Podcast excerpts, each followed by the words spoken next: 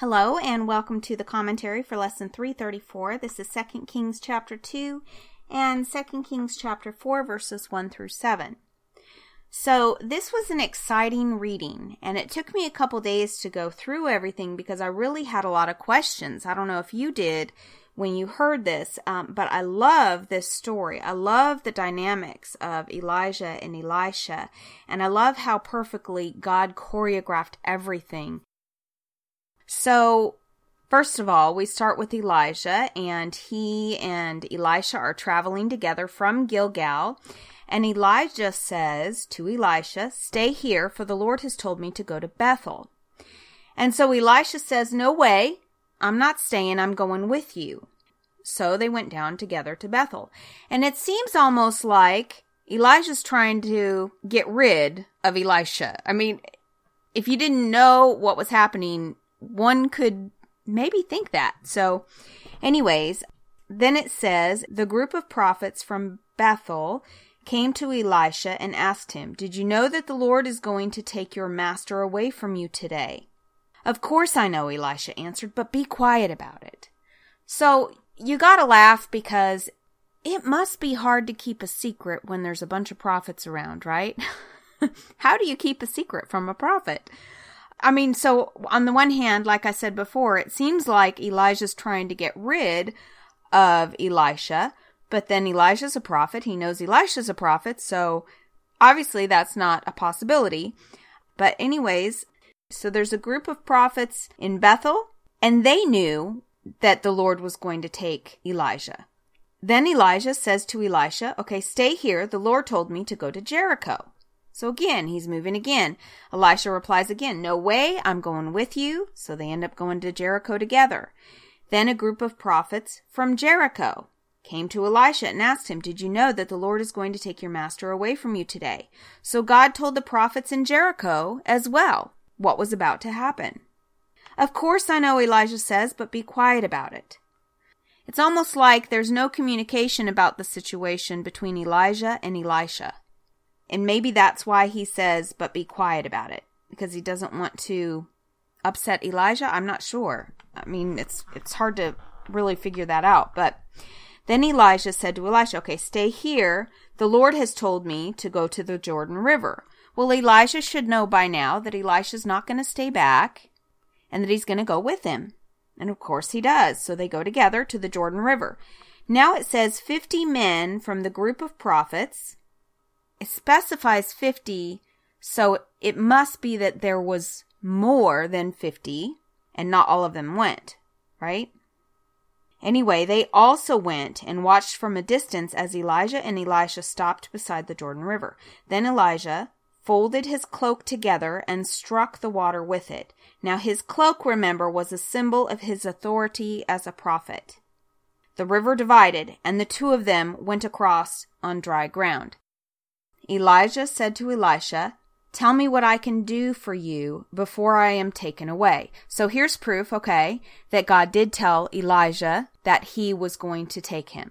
Okay, Elijah knew what was up. And Elisha replied, Please let me inherit a double share of your spirit and become your successor. Now that is a huge ask. First of all, just the words inherit a double share According to Israel custom at the time, that was a birthright for the firstborn son.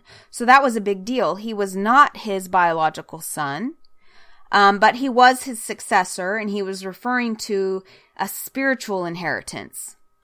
But still, even so, that is a huge ask because Elijah is a major prophet. Here's what my study Bible says about this.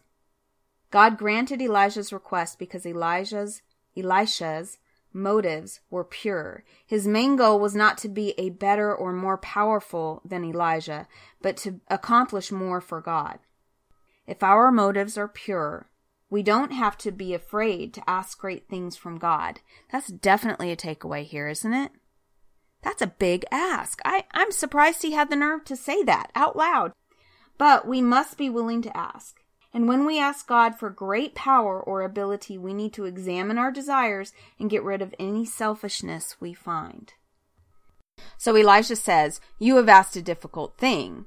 He says, If you see me when I am taken from you, then you will get your request. But if not, then you won't. So that's the sign that they'll watch for. And it basically Elijah's saying it's not for me to grant. I can't decide whether or not you're going to get that. Only God can decide that.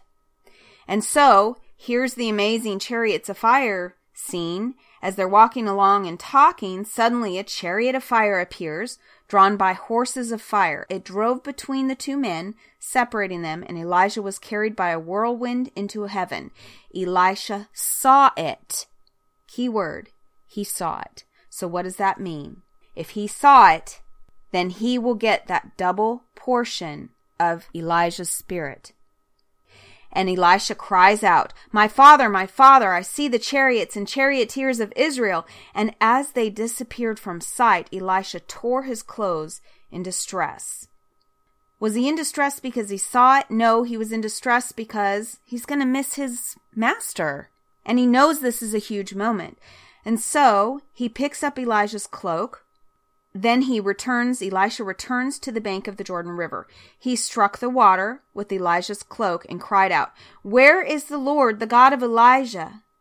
Then the river divided and Elijah, Elisha went across. I don't believe when he said, Where is the Lord, the God of Elijah, that he was wondering where God was, that he didn't feel God's presence. I believe he was just calling on God and probably wasn't real secure in his abilities at this point. Elijah has been taken up by God. But isn't that amazing that Elijah never actually died? It's important to note that. He is the second person mentioned in Scripture to have had this honor. I'm reading from my study Bible now. Enoch was the first. That's in Genesis 5, verses 21 through 24. The other prophets may not have seen God take Elijah or they may have had a difficult time believing what they had seen. In either case, they wanted to search for Elijah. Finding no physical trace of him would confirm what had happened and strengthen their faith. The only other person taken to heaven in bodily form was Jesus after his resurrection from the dead.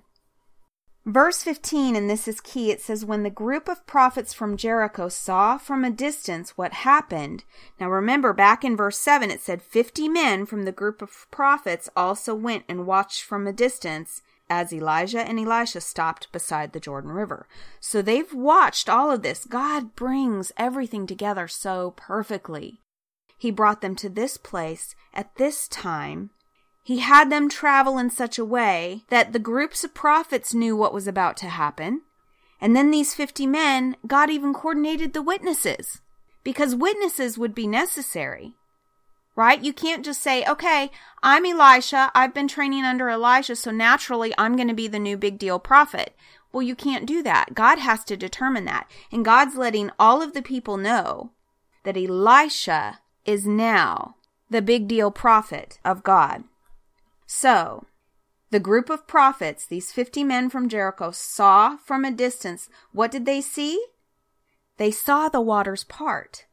They exclaimed, Elijah's spirit rests upon Elisha. So they know that there was a transfer of power there. They get that. They see that. And don't you know they will spread the word? But here's what's interesting. And then they went to meet and bowed to the ground before him. Sir, they said, just say the word, and fifty of our strongest men will search the wilderness for your master. What? Why would they want to search for the master? If they saw the parting of the river, then wouldn't they have also seen the chariot of fire? That's interesting, isn't it? Either only Elisha got that vision, which would make sense because he was a prophet. Maybe that wasn't something that the other men could see. Or maybe they saw it and they didn't trust their own eyes. But you would think there would be a conversation between the witnesses. Did I just see what I think I saw? You'd think there would be some banter, some talk. They wouldn't be assigning their strongest men to go look for him, so they must not have seen it. Perhaps the Spirit of the Lord has left him on some mountain or in some valley. In their eyes, they saw Elijah and Elisha go to the river together. The Jordan River parted and they went across. And then they saw Elisha on the other side put the cloak in the water, and the river parted, and he came across. They saw that, but they did not see the disappearance of Elijah. They did not see the chariots of fire. So Elisha, he knew what happened. He said, No, don't send them. You know, you're not going to find him. And they kept urging him. They're making him feel guilty. And so finally he says, All right, send them. Go ahead. It's, he knows it's a fool's errand. So fifty men searched for three days but could not find Elisha. Elisha was still at Jericho when they returned and said, Didn't I tell you not to go? But he kind of had to go through the steps because they didn't know. So all of this took place. The transfer is obvious now, and everybody saw it. Elijah is gone. Elisha is the new big deal prophet. Now it has Elisha's first miracle. Um, the leaders of the town of Jericho visit him and say, We have a problem. I know this all looks lovely, but the water is bad and the land is unproductive. So Elisha says, Bring me a bowl, a new bowl with salt in it. And so they, they do. And he goes out to the spring that supplies the town with the water and he throws the salt into it. And he says, This is what the Lord says I have purified this water. It will no longer cause death or infertility. And the water has remained pure ever since, just as Elijah said. Now, what's so cool is if you go to a map and you look at, okay, here they are. They're Bethel. They go from Gilgal to Bethel to Jericho to the Jordan River. So you get a really good idea of exactly where they're at. Well, that means, based on the map where they're at, the water that they're talking about has to be the Dead Sea. I mean, that's the only place that it could be, according to the maps at that time. So, what's cool about the Dead Sea is that even now, if you've ever been to the Middle East and you've visited it, you know this. I want to go so bad. I haven't been. Um, but the water in the Dead Sea is so salty, they say it is 10 times more salty than the oceans. They say it is so salty, in fact, that you could float in it. You were buoyant which would be really cool just to try out. And salt also is a detoxifier. So if you went and you laid in the Dead Sea, it would be so good for you. So it's really cool. It would be really interesting to kind of study the Dead Sea. But don't you just love that the Bible speaks to this? And that the origin of that salt in that water is from Elisha, from this miracle. Okay, so then we come to a really strange story. Elisha leaves er-, Jericho and he's headed back up to Bethel. And he's walking along the road, and a group of boys, it says, from the town began mocking and making fun of him. So they come out of the town. Go away, Baldy, they chanted. Go away, Baldy. Elisha turned around and looked at them, and he cursed them in the name of the Lord. Then two bears came out of the woods and mauled forty two of them. From there, Elisha went to Mount Carmel and finally returned to Samaria. That's a crazy story.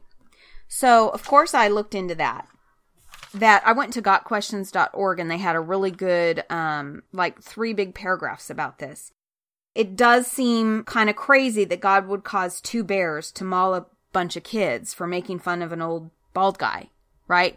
But there's much more to that story than meets the eye. First of all, I looked at it in all the different translations. King James Version says, Little children mocked, go up, thou bald head, go up, thou bald head. The NIV says, Some boys jeered at him, Get out of here, Baldy, get out of here, Baldy. The NASB says, Young lads, calls them young lads. They came out from the city and mocked him. Go up, you bald head, go up, you bald head. So even though here in this translation it says, Go away, Baldy, go away, Baldy, it's interesting that in two other translations it says, Go up, thou bald head. That could be referencing the disappearance of Elijah. And now they're taunting this prophet and saying, Why don't you just disappear like Elijah did? They're not just mocking an old bald man, they're mocking a prophet of God. And they're not just kids. Okay. Got Questions points out that King James Version did a disservice by translating the term as children because the Hebrew word can refer to children, but more specifically, it means young men. It makes more sense that it's a large group of young men that could become volatile really quick. There could be riots. They could um, really harm Elisha. And for all we know, they meant to do him harm. So they weren't just children. And we, it makes sense too, if you think about it that way, because we know God's character. We know that God loves children. Jesus tells us in his teachings that God loves children. And we also know from, I don't know if it was Leviticus or Numbers or Deuteronomy, one of those Old Testament hardcore books of the Bible, we learned that there is an age of accountability. And it's about 20 years of age, right? That played out in the courts. That played out in who could go to war. There's an age in the Bible and according to God of accountability. And I don't believe it doesn't make sense for this to be small children because that's not how God operates. He's never operated that way. We have to think about the character of God, what we've learned from him thus far, and try to see it from a biblical perspective. So Elijah did not say, Hey, God, why don't you send two bears over to maul these young men? He did not ask God that. He cursed them in the name of the Lord. He probably felt very threatened by these men. There were more than 42 youths involved. So, like I said, this was not a small group of kids teasing an old bald guy. This was a large demonstration of young men, and it could have gotten really volatile, really dangerous, really quick. It could have turned into mob mentality, and they were there for the purpose of mocking a prophet of God. Don't you think that that would anger God?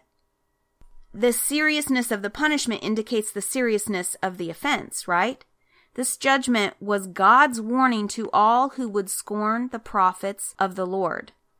That's a serious offense to God, and this clearly portrays that in this story. So, like I said, it's not a bunch of kids teasing an old bald guy. It's not an overreaction. Then Elisha helps a poor widow. I love this because there is a lot of uh, similarity to similarity to a story of Elijah when he helped a poor widow, and I remember she he helped her, and and his story had to do with oil as well. And so this is just really cool um, that Elisha helps a poor widow in a similar fashion. Um, but she comes to him and says, My husband who served you is dead, and you know how he feared the Lord. But now a creditor has come, threatening to take my two sons as slaves. Now, by law, just want to point out that poor people could repay their debts by selling themselves as slaves, but it wasn't like we think about slaves today. And God warned his people in Deuteronomy 15 not to take advantage of their extreme need. They were to treat these people fairly and kindly and just show compassion to others. So obviously, this creditor was not acting in the spirit of the law. So Elijah says, Okay, how can I help you? Do you have anything in the house? She says, Not really. I don't have anything. Um, I have a little bit of a flask of oil. And he says, Okay, go go out and collect a bunch of jars from family and friends and close, go back into your house with your sons and shut the door behind you. So they were to do this in private. Pour olive oil from your flask into the jars. And of course, they had all these jars and they were able to fill every single one of their jars with this oil. It never ran out until they came to the end of their supply of jars. That's amazing. Not only that they had so much oil, but that as soon as all their jars were filled, it says, and the oil stopped flowing. When she told the man of God what had happened, he said to her, Now sell the olive oil and pay your debts, and you and your sons can live on what is left over. Love it. So the number of jars they gathered was an indication of their faith. That's what my study Bible says. It could have just been that's how many they they were able to get. But if they had really known that God was going to fill all of their jars, they probably would have tried to get more. I guess there could be something to that. God's provision was as large as their faith and willingness to obey. So we can definitely take away from that. We need to beware of limiting God's blessings because of our lack of faith and obedience. God is able to do immeasurably more than all we ask or imagine. We can't even imagine the gifts He has in store for us. And sometimes because of our own little brains, we just think there's limitations and we put God in a box, but we have to remember that He is God and He's capable of anything and He can bless us beyond our wildest dreams. So I love that. This lesson's going long, so I have to stop there. But I love this lesson. I hope you liked it too. Um, hope you all have a good day. I will talk to you soon.